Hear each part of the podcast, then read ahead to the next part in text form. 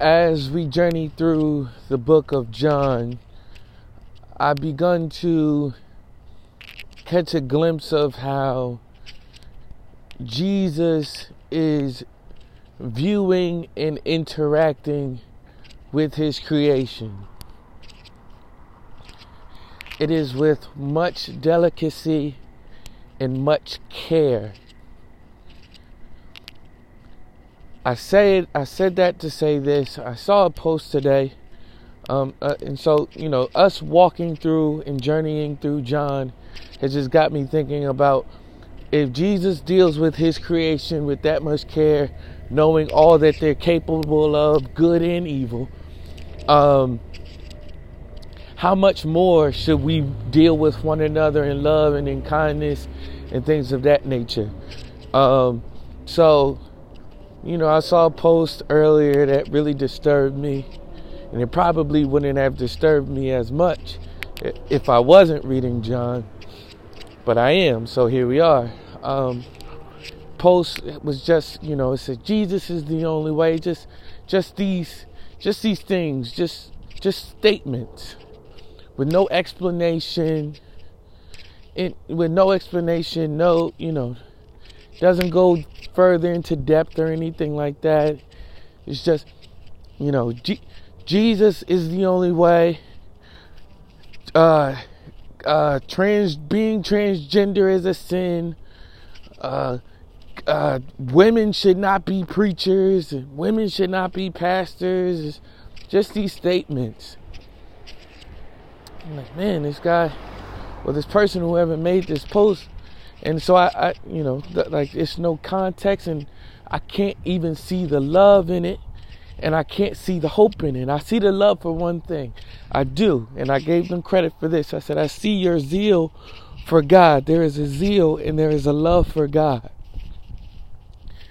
But where is the love for His creation? And where is the love for the people of God? You know, the Bible talks about how you, you say that you love God, but you hate your brother who you see every day. It talks about you will know them, you will know them by the love that they have for one another. You know, um, love your neighbor, love one another is what the Bible always tells us to do. Um, we are not to be God. I want to make that very clear. We are not to be God for God. We are to represent Him and we are to represent Him well. In, in in sharing our faith and in you know expounding on our faith, we always want to remember to give hope and to bring hope. And we can't just assume that people know where the hope is. We have to walk them to hope. If we're going to if we're going to say this is wrong and this is right, if we're going to say this is wrong, then we have to show them or tell them what is right. Don't just tell me I'm wrong. Well, what's the right way? And and we also have to remember to be very sensitive Jesus was able to do what he was able to do because he was he was always operating in love. He he is love, but he was so he was always operating in love. We are not love, but we reflect love. We are not that light, but we reflect that light, okay? So we must always Remember to walk in love with people. Remember to honor people and not disrespect people. And understand what people's plight is. The plight is sin, He is the cure. If you are going to share with people what is wrong, always offer them hope. Jesus always offered people hope.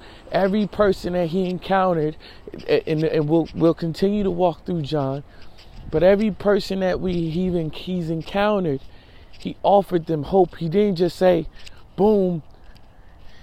He didn't just say, yo, there's, you know what I mean? He didn't just say, this is your sin. He was like, yo, I'm the hope. I'm what you're looking for. Oh, you're thirsty? Well, I'm the one that you're thirsting for. Be with me. Like, you know, it's, you know, he's saying, like, yo, if you drink after me, if you drink me, not drink after me, if you drink me, then you won't thirst anymore. I'm the hope. I'm what you're looking for. Jesus always offered the solution. We don't have that luxury of not of not doing that. If we're going to do one thing, we can't be haphazard and then just say how we feel. We have to always remember to offer hope. That is the difference between us and everyone else. We're not better than. You know what I mean? We're not better than. We're just better off. We're not better than. We're just better off because we know who He is, and because we're better off, it avails us to to um to help others become better off. And it's not even by our own by our own volition that we're better off. It is because we know of someone. It is because of grace that we are better off. What is grace? Grace is receiving something that you did not earn. That's what grace is. There's a difference between grace and mercy. I know we haven't gotten there yet, but we'll talk about it. I'll just say it right now. I won't withhold it from you. Mercy is not getting what you deserve. Grace is what you is getting what you don't deserve. This is the difference. So we must always remember to you must always remember to to show grace and mercy. The same grace that was extended to us is the same grace that we should show. Just a little tidbit. Have a great morning, afternoon, evening. Peace. Just little thoughts on my walk home.